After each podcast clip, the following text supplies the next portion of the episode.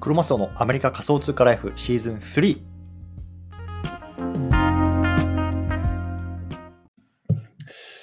じゃ今日もね、毎日スペースでやっていきたいと思います。よろしくお願いします。1月の1日ですね、元旦明けましておめでとうございます。今、日本だとね、夜の10時半ぐらいでね、まあ、2023年も始まって、まあ、ぼちぼち経ってるかなと思うんですけれども、まあ、こっちアメリカ西海岸の方はね、朝の5時半というところで、まあ、明けたばかりですね。僕もまあちょうど昨日12時回ったぐらいの時にね、まあ、寝たので、まあ、一応ね、こう明けましておめでとう妻として、まそこから寝たんですけども、まあね、ちょっと早く起きてこうスペースを取っとこうというところで取ってる次第でございます。まあね、いつもよりやっぱり元旦というところで、まあなんかこう参加してる人も少ないのかななんていう気はするんですけれども、本当にね、参加してくださって皆さんどうもありがとうございます。ちょっとね、今日もあのサクッと取って、あの、行きたいなと思いますので、よろしくお願いいたします。というところで、今日はね、こう NFT を楽しむ8つのタイプのね、人間について少しあの話していきたいなと思います。で、これと取ろうと思ったあの、話そうと思ったきっかけなんですけれども、まあね、まあ年末ですか、あの LLAC ね、あの、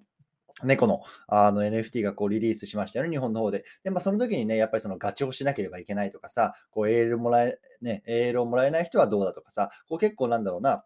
この NFT のを投資する楽しむ人のタイプについて、こうガチホ組とこうフリッパー組とっていうね、まあ、2つにこうなんか二極化したのかな、二分されたのかなっていう気がしたんですよね。でもまあ、あの世界を見るとね、やっぱりそんなことじゃなくて、こう NFT のね、このコミュニティとか、プロジェクトをこう盛り上げていくにあたって、そのね、フリッパーとガチホ組2つに分けるんじゃなくて、もっとね、いろんなタイプのこう投資家さんとか、まあ、楽しくタイプ、楽しくね、あの、楽しむ人たちがいるんだよっていうところをね、まあ、今日話しておきたいなと思ったんですよね。そう。で、まあ、あの結論を言うとね、やっぱり多様性っていうか、まあ、いろんなタイプの人がいるから、まあ、そういう人たちをね、こう受け入れることによって、まあ、そのプロジェクト自体がね、こう成長していく、まあ、それもね、もうやっぱり NFT を楽しむね、一つの要素なんだよっていうところをね、まあ、話していきたいなと思いました。うんなのでね、今日もあの概要欄とか、あと Twitter スペースの上の方にね、まあ、その、えっと、なんだ、えー、ツイート貼り付けてますね。LLAC は転売しちゃダメなのか、こんなね、ツイートで始めてる文章ですけれども、まあね、そのあたりをね、まあ、文字で追っていた追っていただくとね、ま、どういうようなタイプがいるのかっていうのは文字でもわかるようになると思いますのでね、ぜひ見てみてくださいというところで、早速ね、8つのタイプ、まあ、簡単にね、先に話してしまいたいと思います。ニブラ、フリッパー、OG、ホドラー、セットメーカー、ビドラー、スーパーファン、デリバティブね、この8つのタイプのね、まあ、コレクターがいますよっていうね、話を今日はしていきます。でね、まあ、これから一つずつ見ていきたいなと思いますので、よろしくお願いいたします。うん。まずね、ニブラーって呼ばれるタイプですね。これね、これねどんなタイプなのかっていうと、まあ、とりあえずね、そのプロジェクトの相手、あの、NFT っていうのを一つだけね、買ってみるタイプですね。でね、ま、それ以上は、まあ、あの、それ以上でもそれ以下でもないと。ね、とりあえず一つ買って様子を見ていくようなタイプですね。うん。で、やっぱりね、一つだけ買ってくれるっていうことなので、まあ、少なくともね、その自分のプロジェクトに対してはね、まあ、交換、ね、ポジティブな、まあ、感情を抱いてくれてるっていうね、まあ、あの投資家、コレクタータイプかなと思います。うん。なので、まあね、そういう人たちっていうのは、まあ、例えばさ、あの、今日とかね、まあ、例えば、なんだろうな、友達とかさ、家族とかとこう会うこととかね、元旦とかあると思うんですけれども、まあ、そういう時にね、まあ、最近お前何やってんやとかっていうね、話した時に、いや実はね、昨日こんなね、NFT 買ったんだよとかっつって、まあ、それでね、こう、バイラル、いわゆる口頭とかで、こう、マーケティングっていうのをね、まあ、してくれるようなことがね、高いようなタイプの,、まあ、あのコレクターだと思います。で、まあ、あの僕もね、割とね、このニブラータイプに近いかなと思いました、自分は。うん。なんかとりあえずね、まあ、いろんなあの NFT ありますけれども、まあ、一個一個やっぱさ、リサーチしてとかっていうのはすごくさ、時間的にも厳しいんですよね。僕もね、別に普通に会社員やってるだけだし、ね、あの子供もいるし、ね、あの仕事もあるしっていうところで、やっぱりね、まあ、深くいろいろこう調べて入っていくのってなかなか難しいので、とりあえずね、1個だけ買って、まあ、生還している。まあ、そのタイプのね、まあ、コレクターこのニブラって言いますね。で、まあ、これね、皆さんね、聞きながら、自分がね、どのタイプの投資家なんだろうな、投資家っていうかコレクターなんだろうなってね、こう想像を巡らせるのも面白いですし、まあ、あの僕がこれ今回思ったのは、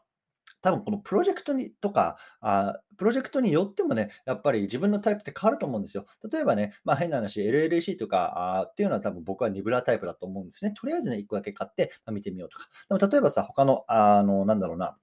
ものだったら、まあね、そんなニブラータイプじゃなくて、まあ、フリッパータイプになるかもしれないね。まあ、買ってすぐ転売するかもしれない。まあ、そんなタイプにもね、なり得るというところで、やっぱ自分自身もね、まあ、プロジェクトによって、このタイプっていうのがね、変わってくんだよっていうところ、まあ、そういうところもね、まあ、なんか聞きながら楽しんでいただければ嬉しいなと思います。はい。すみません、ちょっとね、あの、途中脱線したんですけども、2つ目のタイプってきましょう。次ね、フリッパーですね。まあ、これね、結構耳にすることあると思うんですけども、いわゆるね、まあ、転売ヤーっていう感じですね。まあ、買ったものをすぐ売るというような感じで、まあ、彼ら何やるかっていうと、まあ、とにかくね、ホワイトリスト、 allowlist、ね、まあ、優先購入権ですよね。まあ、とに一番安く買える権利っていうのをね、まあ、あのゲットするのに全力なわけですよ。ねね、ディスコードに入ってさ、GM、GM とかつって、あのやってロールをね、こう付与されたりとか、まあ、そういうことによってこう全力ですと。だなんですけれども、やっぱり、ね、ミントした直後にね、まあ、割とね、まあ、高値でこう売り抜けて、まあ、利ザヤを取っていくタイプの、まあ、投資家になります。コレクターになります。でね、このコレクターね、まあ、あのね、日本のまあ、先ほどね、言った例とかも見ていても、割とね、こう嫌われる傾向にあると思うんですね。あいつらはとかさ、あいつらはすぐ転売してとかって言われる傾向にあると思うんですけれども、でもこのフリッパーこそがね、やっぱり特に初期のこの市場っていうの、マーケットっていうのをね、こう作っていくのかなって言われてますよね。っていうのはね、やっぱり彼らフリッパーがいないと、ね、マーケットプレイスにこのあの売りが立たないわけ、売りが並ばないわけですよね。ねでそうなると、まあ、あの他に欲しい、ね、コレクターとか投資家さんっていうのが買えないわけなので、で彼らこそがね、まずはマーケットを作っていく。で彼らがね、こう転売してくれるからこそね、まあ、他の人に渡って、まあ、それがね、どんどんどんどんこう、まあ、普及していく、まあ、そんな、ね、きっかけになるというところで、やっぱりね、フリッパーもこの NFT プロジェクトにはね、まあ、欠かせないよっていう話ですね。はい。次、3つ目なんですけども、OG っていうね、あの OG ロールとかね、ディスコードとかでも言いますけれども、OG っていうタイプのコレクターですね。でこれ何なのかっていうと、そのね、NFT プロジェクトのね、Day1 から関与してる。まあ、つまり、いわゆるなんだろうな、コントリビューターみたいな形ですよね、いわゆる。うんでやっぱりそのコミュニティのことをね、すごくよく分かってるんですけれども、まあ、かあの一方でね、やっぱりこう新しく入ってきたと人とか、ね、あのあまりね、こうコミュニティにね、なん深く認知してない人に対してね、少しマウントを取りがちといういうのね、俺は最初からいる人間だぜ、みたいな感じで、こうマウントを取りがちなね、ま、タイプのコレクターだと思いますというところでなんですね。なのに、やっぱりコミュニティもね、あのやっぱりなんだろうな、新陳代謝をこう良くしていくっていう意味でも、もちろん OG ね、ロールも必要なんですけれども、やっぱり新しい人たち、ね、新しいこう、なんだろうな、アイディアとか、まあ、あの空気っていうのをこう入れていくことによって、そのコミュニティ自体が発展していくというところで、やっぱりね、そこもね、なんだろうな、あの OG しかダメじゃなくて、そこもあのきちんと、なんだろうな、あの新しい人たちっていうのも取り入れていく風土とか文化、そういうのもね、非常に大事だよっていうところの話ですね。はい。そしてこれが4つ目ですね。ホドラね。あの、いわゆるね、まあ、ガチ保税なんて言いますけれども、まあね、きちんとこのなんだろうね、NFT を持ったら、まあ、売らずにね、まあ、ずっと持っていくタイプのなあの人間ですよね。まあ、僕もね、割とこのホドラータイプですね。もう買ったら結構ね、まあ、コールドウォレットというか、まあ、そのままなんかもう置いていく、なんか塩漬けにしてる銘柄というか NFT 結構ありますけれども、もうなんかね、まあ、ずっとね、まあ、その売る気もなくて、とりあえず持っとくよ、みたいな感じのタイプ。こんなタイプの人をこうホドラーなんかいますよね。やっぱりその NFT プロジェクトによってさ、まあ、どれだけね、こうやって長期的に、まホールほど、なんだろうな、持ってくれる、あのコレクターがいるかっていうのは非常に大事なことですよね。これね、まあ、LLC のね、AL 磨きなんていう話、日本でも出てましたけれども、やっぱりね、まあ、長期的にずっと持ってくれる人たち、まあ、そういう人たちが、ね、いるっていうのは、やっぱそのコミュニティの、まあ、そのプロジェクトのこう売り圧の、ね、低下、ね、いわゆるリスト率の低下なんかにもつながりますし、そのリスト率が下がるっていうことは、まあね、いわゆる希少価値が高くなるっていうことなので、まあ、このあたりもね、確実にね、この NFT プロジェクトには欠かせないタイプのコレクターになります。はい。次、セットメーカーですね。セットメーカー。うん、これね、あまりなんか聞き慣れない名前だなって僕も思って、あのそういうのがあるんやって今回思いました。で、これ何なのかっていうと、この NFT プロジェクトにあるね、まあ、いろんなタイプのね、あのー、NFT を集めたがる人ですね。いわゆるね、本当のコレクターですね。で、例えば、あの、僕がね、こう、プロフィールのアイコンにしている、まあ、クローン X ってあるんですけども、クローン X ってね、実はね、7つか8つね、DNA って言われるね、タイプがあるんですよ。で、僕のはね、まあ、ヒューマンって呼ばれて、まあ、いわゆるね、人間なんですよね。で、一方で、まあ、ロボットとかさ、まあ、デーモン、悪魔ですよね。で、エンジェルって言われる天使とかね、まあ、いろんなね、タイプがいるんですけれども、このね、すべてのタイプをこう集めたがるコレクター、これをね、セットメーカーって言うんですよ。でいわゆるね、彼らっていうのは1点だけじゃなくて、まあ、複数のね、あのタイプっていうのをね、一気に買う傾向にあるので、まあ、簡単に言うとね、お金をたくさん持っていて、まあ、投資家としてね、まあ、このコレクションっていうのをね、まあ、あの、なのに携わってくれるようなタイプのコレクターですよね。で、これはね、やっぱり全体から見ると、まあ、すごくね、まあ、人数的には少数派ですけれども、投下する資金的には割と大きな資金になるので、やっぱりね、こういうような投資家タイプっていうのも、このプロジェクトには欠かせませんよねっていう話ですね。はい。でこれ何個目や ?6 個目かな？ビドラーね。これもね、割とこう面白い、ね、概念かなと思いました。で、彼らっていうのは、例えば CC0、ね、いわゆるま商用権ですよね。まあ、こういうところをね、目当てにしているコレクターです。例えば、まあね、先ほどの例ですけど、僕のね、プロフィールピクチャーの、えっと、クローン X、これは、えっと、商用利用 OK になってます。で、まあ、一応ね、このクローン X を、えっと、運営している会社、アーティファクトっていう会社なんですけれども、ここね、ナイキの傘下なんですよね。なので、やっぱりナイキっていうね、まあ、もう大企業ですよ。大企業の傘下なので、結構ね、ガチガチにね、あれはしてはいけません、これはしていけませんとか、ね、あるんですけれども、一応ね、まあ、僕がね、この、なんだろうな、あの僕の NFT を使って、例えばなんか、なんだろうな、カフェを開きましたとかさ、なんか T シャツ作りました、それを売りますって言ったらね、それはね、全然僕に入ってきても OK。ね、それは商用利用 OK なんですね。で、例えば確かにこのなんか限度額が決まってるんですね。例えば、あの、1年間になんか1000万円以上は、えっと、儲けちゃいけませんよとか、なんかそういうの決まってるんですけど、とにかくね、まあ、あのそういう商用権っていうのがね、まあ、各々のプロジェクトにあるわけですよね。例えばさ、日本のクリプト忍者なんかはさ、もう完全にフリーでね、まあ、使ってくださいよなんてものですよね。そう。やっぱりね、こういうところを目当てにするコレクターっていうのがね、をね、ビドラーと呼ぶみたいですね。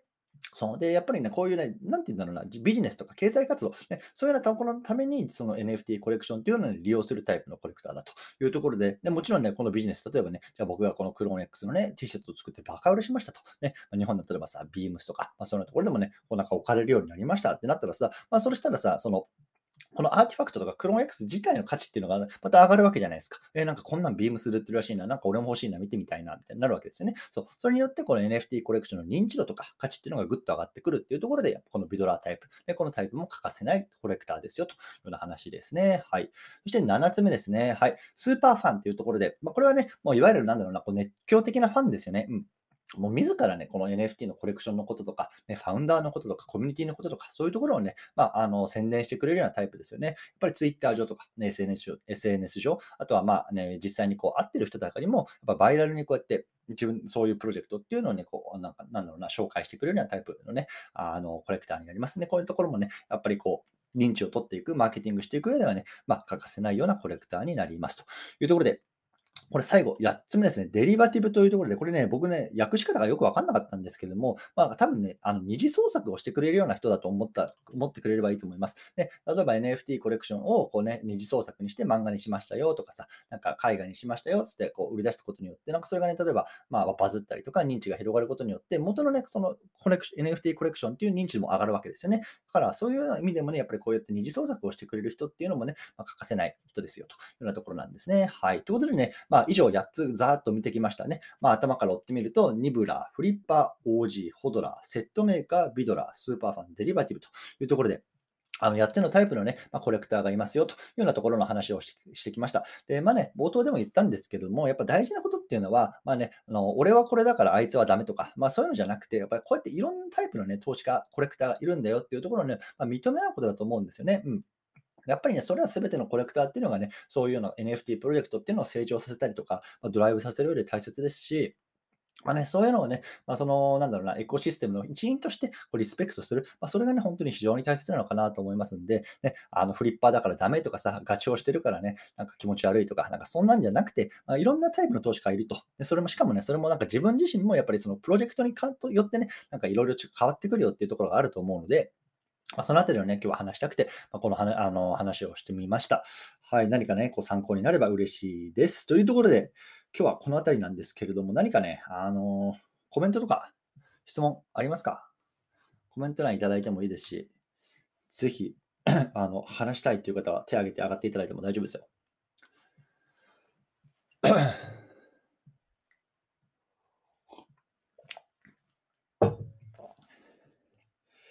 じゃあちょっと最後は雑談がてら告知、プロモーションなんかをしていきたいなと思います、もしね、あのコメント書きたい方は、ぜひね、今の間にあの書き込んでみてください。えっと、もう一つね、実は今日、えっと、ツイートを貼り付けてます。で、えっと、自分語りをしますっていうね、ツイートなんですけれども、まあ、これ簡単に言うと何かっていうと、僕2ヶ月ぐらいここね、あの、まあ、10月ぐらい、10月、11、12ぐらいか、あ、2, か2、3ヶ月ぐらい、こう毎日ね、連続ツイートをしてね、こう皆さんに情報を発信してきたんですよね。で、それによってね、まあ、割とこう、ツイッターのフォロワーさんが増えてきたりとか、こうね、あのなんだろうな、この界隈でのいわゆる認知みたいのが、まあ、あの、なんだろうな、いただけてるのかなっていう気がしてるんですけれども、まあね、どんなね、ツイートがバズったのかとか、どんなね、テーマが、あの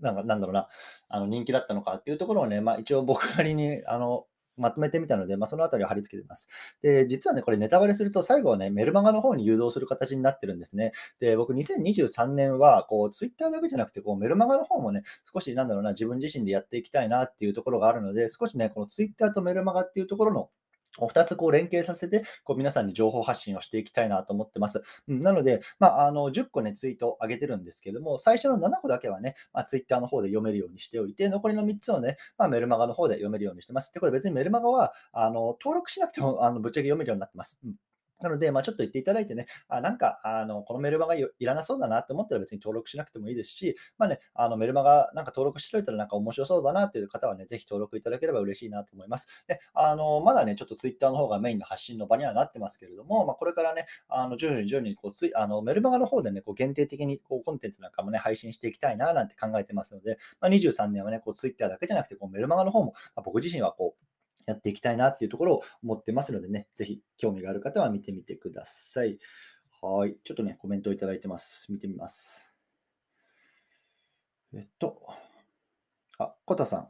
とても興味がある内容だったので解説ありがとうございます。また機会があれば登壇させてください。というところでどうもありがとうございます。うん、ぜひね、あのまた一緒に喋りましょう。うんまあ、あの僕も、まあ、毎日スペースこうやってやってるんですけど、まあ、2ヶ月ぐらいね、あの連続ツイートと一緒に、まあ、なかなかね、こう登壇していただいてこう話す機会っていうのもないんですよね。まあ、先日、あのね、あのいわゆるこの Web3 界隈でこう、いわゆる、なんだろうな、インフルエンサーみたいになってるパジさんっておられますよね。パジさんがふらっと入ってきてね、パジさんとお話しする機会ありましたけれども、まあ、なかなかね、あのそういう機会も、なんだろうな、話す機会っていうのもないので、ぜひね、もう上がってもいいよってことはね、まあ、ガンガン2023年話していきましょう。もう一個コメント来てるかな。はい。シュウさん、どうもありがとうございます。読み上げますね。ユガラバのメタバースに興味があります。ランド以外にもアバター等も販売はありますかという質問ですね。どうもありがとうございます。えっと、 Yuga Labs のメタバース、いわゆる、まあ、あの Otherside って言われるもので、去年の3月ぐらいかな、あの土地の NFT が半分ぐらい、えっと、なんだ、販売されました。で今ね、アザーディードって言われる NFT コレクションが、まあ、 OpenSea とかでもね、まあ、あのトータルボリュームで見ても、わかんない、トップ5ぐらい入るんじゃないかな。あのものすごくこう期待されているメタバースの土地になってますよね。で、その土地に、えっと、アバター等の販売がありますかっていう質問なんですね。で、まあ、この辺まだ正直わからないです。で、多分今言われているのは、いわゆる、えっと、 Yuga Labs の IP ですよね。例えば、まあ、 BAYC とか MAYC とか、 CryptoPunks とか、 Meebits とか、まあ、あのあたりっていうのが、まあ、あの、持ってるユーザーっていうのが、その自分のアバターとして、まあ、その、なんだろうな、アザーサイドとかアザアザーサイドのゲームの中に入っていく、まあ、そんな風に言われてますよね。うん。ただ、これはおそらく、なんだろうな、あの、他の、えっと、IP とかも外から入れられるような、いわゆる、なんだろうな、総合運用性のあるようなメタバースになってるんじゃないかなと思うので、まあ、あの彼らが出してる IP しか中に入りませんよっていうわけじゃなくて、他の IP とかもね、中に入っていくことできるんじゃないかななんて言ってますね。で、アーティファクトとか、あのクローン X のコミュニティの中でも、まさにね、このクローン X なんかは、こっちのね、あのメタバースやってないんですよ。メタバースの開発とかって今、一応現状出てきてないんですよね。そうなんで、まあ、あのこのユガラボに乗っかってって、メタバース自体はね、このアザーサイドの中にね、このクローン X も入っていくんじゃないかなんてね、噂をしている人たちもいますし、まあ、そのあたりね、まだ全然未知数ですし、まあ、メタバースってね、去年20、去年っていうか、一昨年か、21年の10月ぐらいにこう Facebook がね、こうメタ社に名前を変えて、まあ、その時にね、まあ、ものすごく盛り上がったと思うんですよね。なあのサンドボックスとかさ、ディセントランドとかも土地がなんか3位差とか4位差とかしてたじゃないですか。僕はもう全然手出ねえなっつって、あの、他のメタバースゲームに移ったんですけれども、やっぱそれぐらいね、なんだろうな、ガーって盛り上がったけど、まあ去年1年なかなかね、まああの、伸びなかったなって僕は思ってですね。やっぱりあの価格、トークンの価格とか見てもね、やっぱメタバース銘柄ちょっと失速したようなって気がするんですよね。でやっぱりでも、これからと思うんですよね。デバイスとかさ、僕もあの Oculus Questですか？ Oculus Quest 2持ってますけれども、やっぱ重いしね、あれ1時間ぐらい見るとすげえ首とか目とか疲れてくるんですよね。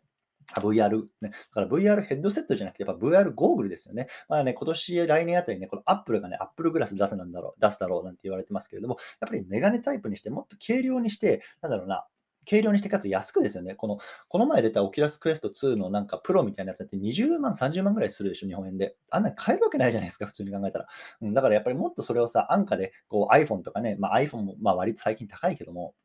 スマホぐらいにね、まあ、数万円で買えて、まあ、それぐらいのデバイスになっていかないと普及していかないなと思いますし、まあ、それに関してはまあかなり時間、もね、あと2、3年かかってくるんじゃないかなと僕は思ってます。なので、まあ、あのメタバースはね、まあ、あのぼちぼち楽しみつつ、今僕は NFT の方をこう触ってるっていうね、ま、ちょっと余談めいた話でございました。なので、まあ、アバター等の販売はまこれからあるかどうかっていうと多分ないのかなっていう気はしています。うん、ただ、まこれもね、まあ、引き続き情報はあの私、僕の方で出していきたいなとも思いますので、よろしくお願いします。はい、どうもありがとうございます、シュウさん。はい。いかがでしょうかあとは。もう、日本も11時ぐらいですか。になると思いますのでね、ぼちぼちこの辺りにしたいなと思います。はい。